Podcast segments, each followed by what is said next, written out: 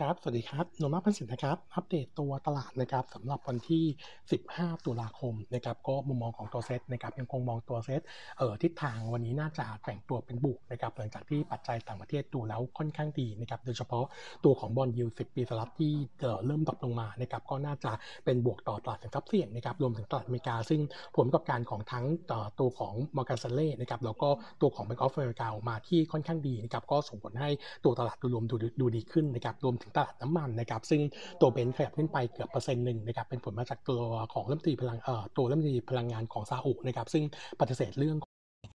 ที่อยากให้ขยับในส่วนของตัวการเพิ่มการผลิตน้ำมันนะครับก็เลยทำให้ตัวตลาดน้ำมันเนี่ยยังคงเป็นบวกอยู่นะครับตรงนี้น่าจะช่วยหนุนสำหรับตัววิวตลาดตัววันนี้นะครับให้มีทิศทางในการแกว่งตัวขึ้นนะครับเออโนมูระเองนะครับผมยังคงมองเหมือนเดิมก็คือเซ็ตขยับขึ้นมารอบนี้ มองแนวต้านไว้ก่อนนะครับเบื้องต้นก็คือ 1658นะครับจริงๆเนี่ยเป็นช่วงสัปดาห์นี้นะครับส่วนสัปดาห์หน้าเนี่ยผมวันนิ่งนะครับเรื่องของการความเสี่ยงที่จะเกิดการ correction นะครับเนื่องจากว่าตัวเซ็ตเนี่ยต้องบอกว่าวันนี้นะครับเออมีสัญญาณเซลล์สัญญาณออกมาแล้วนะครับจะสมบูรณ์เมื่อวันนี้ถ้าเซ็ตย่อลงอีกนะครับจะทำให้ตลาดสัปดาห์หน้าอาจจะพักฐาน แต่ว่า correction ครั้งนี้เนี่ยเราคิดว่าเป็นช่วงสั้นๆนะครับก่อนที่จะขยับตัวขึ้นใหม่ให้แนวรับนะครับสำหรับสัปดาห์หน้าที่ 1,622 จุดนะครับก็ยังคงแนะนำสะสมตัวหุ้นนะครับเออหุ้นในกลุ่มที่ยังคงดูดีนะครับเนื่องจากว่าตอนนี้เนี่ยทั้งนายกนะครับแล้วก็สบคเนี่ยมีการคลายล็อกมาตรการต่างๆ เพิ่มเติมเมื่อวานนี้ก็มีการคลายล็อกเพิ่มเติมจะ effective วันที่ 16 ตุลาคมนะครับทั้งในส่วนของการจัดงานแสดงสินค้าต่างๆนะครับสามารถเปิดได้นะครับแล้วก็รวมถึงสนามกีฬา แล้วก็ตัวของร้านสะดวกซื้อเนี่ยเปิดได้ถึง4ทุ่มนะครับในขณะที่การการใช้ตัวตัวของเคอร์ฟิวห้ามออกจากบ้านเนี่ยก็ลดช่วงเวลาลงนะครับเป็นช่วงของห้าทุ่มถึงตีสามนะครับงั้นมุมมองของเราก็เลย มองที่ทางโดยรวมเนี่ยถือว่าค่อนข้างดูดีขึ้นนะครับกลุ่มที่เป็นเอ่อ theme reopening นะครับยังเป็นกลุ่มที่ค่อนข้างน่าสนใจนะครับโนมูระก็คัดเลือกหุ้นที่หุ้นหุ้นที่ยังขยับขึ้นมาแล้ว ยังไม่เทียบเท่ากับก่อน p ีโควิดนะครับก็จะมีตัวของ BEM นะครับเอราวัณ BJC CPN WHA Major แล้วก็ M นะครับเออหุ้น 7 ตัวนี้เนี่ยเป็น 7 ตัวที่คิดว่ามี upside ของหุ้นที่จะขยับตัวขึ้นต่อได้ก็แนะนำ trading นะครับย่อตัวลงมาผมคิดว่ารอบนี้ยังไงก็ยังคงสะสมได้นะครับเออสำหรับธีม long term นะครับยังคงมองว่าหลังผ่านช่วงการ correction สัปดาห์หน้าแล้วนะครับเออตลาดในช่วงของเดือนพฤศจิกายนถึงทันเดือนธันวาคมเนี่ยผมคิดว่าเซ็ตจะขยับอยู่ในช่วงช่วงของขาขึ้นนะครับเนื่องจากว่าแนวรับรอบนี้นะครับเออการทำ low เนี่ยน่าจะยกระดับ low ขึ้นนะครับงั้นโอกาสการมีไทม์ไลน์ของเซตที่จะขึ้นเนี่ยก็น่าจะอยู่ช่วงประมาณสักเดือนพฤศจิกายนถึงเดือนธันวาคมน่าจะทำ high ใหม่ได้ด้วยนะครับงั้นก็แนะนำสะสมตัวหุ้นนะครับส่วนตัวหุ้นอัปเดตนะครับวันนี้อัปเดตตัวของทิสโก้นะครับก็เมื่อวานนี้ตัวทิสโก้ประกาศงบออกมานะครับ earning quarter สามถือว่า in line เรานะครับก็ bottom line ที่ 1,560 ล้านบาทนะครับก็เอ่อ drop ลง 3%เยือนเยียแล้วก็ drop ลง 6% Q Q ที่มี key หน่อยก็คือเรื่องของตัวเอ่อ NPL ที่ขยับตัวเพิ่มขึ้นนะครับจาก 2.7 ขึ้นมาเป็น 3%นะครับแต่ว่าเนื่องจากว่าสำรองของทิสโก้เนี่ยมีเพียงพออยู่แล้วนะครับงั้นความกังวลก็ค่อนข้างน้อยเมื่อวานนี้มี meeting ด้วยนะครับเอ่ออัปเดตนิดนึงนะครับ key takeaway จาก analyst meeting นะครับก็เอ่อตัวผู้บริหารนะครับมองทิศทางของสินเชื่อนะครับใน quarter สี่เนี่ยน่าจะมีอัตราการหดตัวที่ลดลงนะครับเออเนื่องจากว่าตอนนี้เนี่ยสินเชื่อทุก segment เนี่ย เริ่มมี demand แล้วก็เริ่มมีการเบิกจ่ายมากขึ้นนะครับก็น่าจะเห็นตัวสินเชื่อที่ดูดูอัตราลดลงเนี่ยตาที่ชะลอลงนะครับแล้วปีหน้าจะดูดีขึ้นนะครับอันที่ 2 ก็คือคุณคุณภาพสินทรัพย์นะครับตัว NPL เนี่ยถึงแม้ว่ากอส NPL ควอเตอร์สี่เนี่ยจะมีทิศทางขยับขึ้นจากพอสกิจนะครับแต่ว่าโดยรวมแล้วเนี่ยต้องบอกว่า coverage ratio ที่เขามีอยู่ 196% as of quarter 3เนี่ยยังถือว่าเป็นตัวที่ทำให้ความเสี่ยงน้อยนะครับแล้วความจำเป็นในการตั้งสำรองเพิ่มเติมเนี่ยน่าจะยังคงไม่มีงั้นอันนี้ก็อันนี้ก็ถือว่าวางใจได้ระดับหนึ่งนะครับ ส่วนเรื่องของตัวลูกหนี้ภายใต้มาตรการช่วยเหลือนะครับเขาอัปเดตว่าณ quarter สามเนี่ยตัวลูกหนี้ที่อยู่ในมาตรการช่วยเหลืออยู่คิดเป็นประมาณ 8%ของพอร์ตเพิ่มขึ้นจาก quarter สองที่6%นะครับแล้วก็ผลกระทบจากเรื่องของตัวเกณฑ์ใหม่เรื่องของสินเชื่อเช่าซื้อนะครับที่มีข่าวไปเมื่อวานนี้นะครับเออเขามองว่าเป็น negative view นะครับแล้วก็เออเนื่องจากว่าตอนนี้เนี่ยสินเชื่อจำนำทะเบียน โดยเฉพาะในส่วนของตัวมอไซค์เนี่ยอัตราดอกเบี้ย EIR เนี่ยเฉลี่ยมันประมาณ 20-30%ซึ่งสูงตัวสูงกว่าร่างเกณฑ์ใหม่ที่ให้ไว้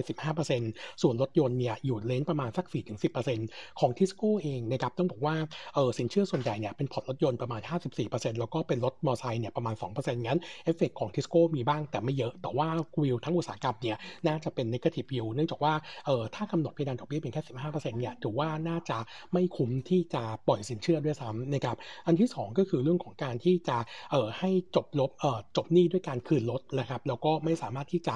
ผู้ประกอบการเนี่ยไม่สามารถที่จะเรียกร้องหนี้ส่วนขาดได้อีกเนี่ยเขาบอกว่าอันนี้อาจจะเป็นผลลบนะครับกับทั้งธุรกิจแล้วก็อาจจะทำให้ลูกหนี้เนี่ยเอ่อมีความตั้งใจในการผิดรับผิดนัดชำระหนี้มากขึ้นนะครับงั้น view sector นี้เนี่ยก็เลยดูอาจจะเริ่มที่จะเป็น bearish มากขึ้นนะครับสำหรับตัว meeting เนี่ยโนมูระมองเป็น neutral view นะครับก็ยังคงมองในส่วนของตัว e a r n i n g ปีนี้ของ Tisco นะครับ6,700 ล้านบาทโต 11%เยือนเยียแล้วก็เลือกเป็น top pick นะครับ fair price จะอยู่ที่ 115 บาทนะครับวันนี้มีอัปเดตนะครับในส่วนของตัว SVI นิดหนึ่งนะครับเมื่อวานตัว SVI เนี่ยแจ้งเรื่องของการเข้าซื้อตัวบริษัทนะครับโทโฮกุไพโอเนียนะครับเออจากผู้ถือหุ้นญี่ปุ่นนะครับยังไม่มีการเปิดเผยในส่วนของตัวมูลค่าที่ซื้อนะครับโดยตัวของโทโฮกุไพโอเนียเจแปนนะครับหรือเรียกย่อว่าว่าตัวของ TPT นะครับตัวนี้เนี่ย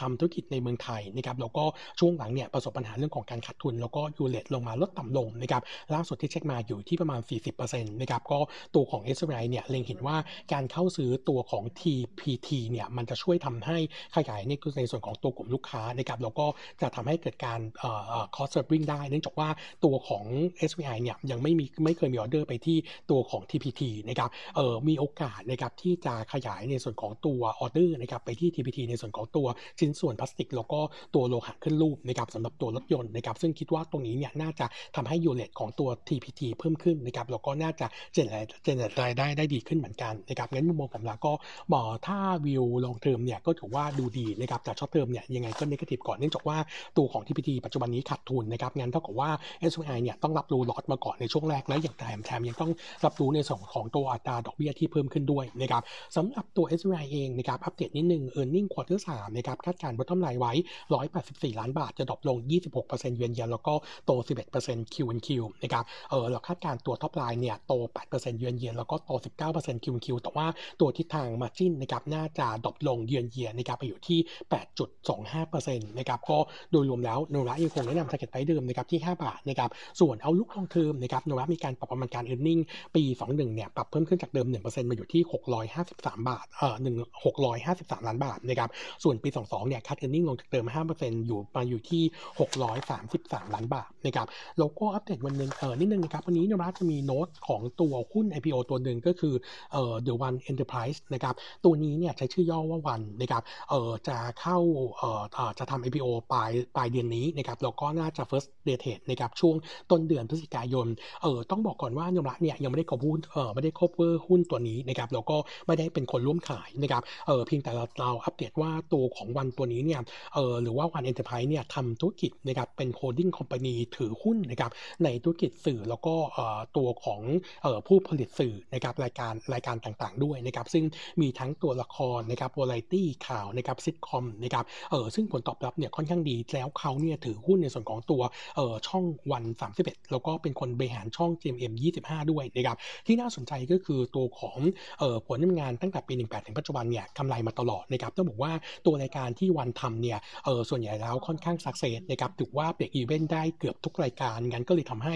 ขาของ e a r n i n g เนี่ยดีนะครับเออไทม์ไลน์ของวันนะครับน่าจะมีการเออเปิดขายอ่า IPO นะครับช่วงจองก็คือ 20-26 ตุลาคมนะครับแล้วก็จะ เราก็จะน่าจะ first trade ได้ช่วงต้นพฤศจิกายนนะครับงั้นโดยรวมเราก็ถือว่าทิศทางโดยรวมตัวดีนะครับงั้นเมื่อเข้ามานะครับสำหรับตัวกลุ่ม media เนี่ยวันถือว่าเป็นตัวที่น่าสนใจเรามาลองประเมินราคาเบื้องต้นนะครับใช้มุมมองที่ดีที่สุดนะครับถ้าหากว่าอิงกับตัว forward PE ของกลุ่มที่ 30 เท่านะครับแล้วก็ earning growth ปีหน้า 30%เนี่ย target สูงสุดเนี่ยน่าจะอยู่ range ประมาณ 14.3 บาท ตรงนั้นจะเป็นจุดวัดใจนะครับถ้าเปิดมาสำหรับตัวช่วง IPO แล้วเอ่อช่วง first day trade ถ้าอยู่แถว 14 บาทเนี่ยผมคิดว่าเทียบกับ sector แล้วยังถือว่าค่อนข้างน่าสนใจในการสะสมได้ แต่ถ้าสูงกว่านี้ก็ถือว่าค่อนข้างแพงนะครับก็เดี๋ยวช่วงใกล้ๆจะอัปเดตเพิ่มเติมอีกครั้งหนึ่งนะครับครับวันนี้อัปเดตเท่านี้นะครับขอบคุณครับ